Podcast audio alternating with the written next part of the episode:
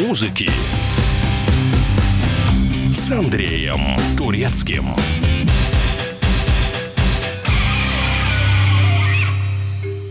Вас приветствует Андрей Турецкий. Ростовские рэперы из группы «Каста» записали свой вариант гимна России. Музыканты опубликовали видеообращение к Владимиру Путину с предложением заменить главную государственную песню.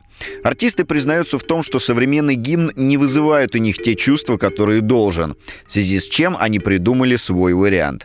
Выдохнем прошлое, грудь вперед, выпрямим спины Страна людей с планами на взлет, влюбленных и сильных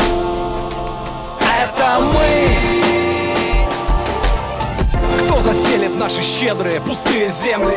Кто создаст свои счастливые шумные семьи? Это мы. Эксперты, признавшие песни Егора Крида деструктивными, сатанинскими и вредными для здоровья, остались без аккредитации. Правда, временно. Роскомнадзор приостановил работу трех специалистов на 120 дней. По истечению срока будет решаться вопрос о возобновлении или об окончательном лишении этих экспертов аккредитации.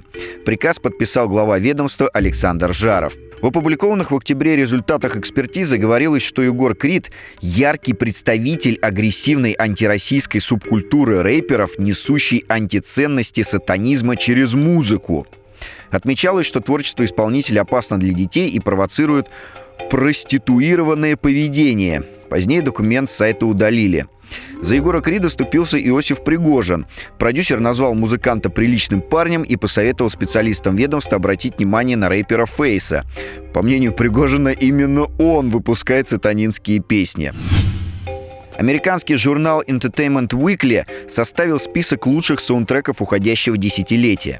Третье место рейтинга заняла песня «Never Enough» из мюзикла «Величайший шоумен» 18 года с Хью Джекманом в главной роли.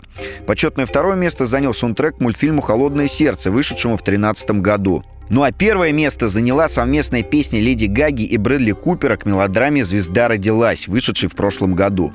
В феврале, кстати, песня получила премию «Оскар» как главный саундтрек года. Слушайте хорошую музыку.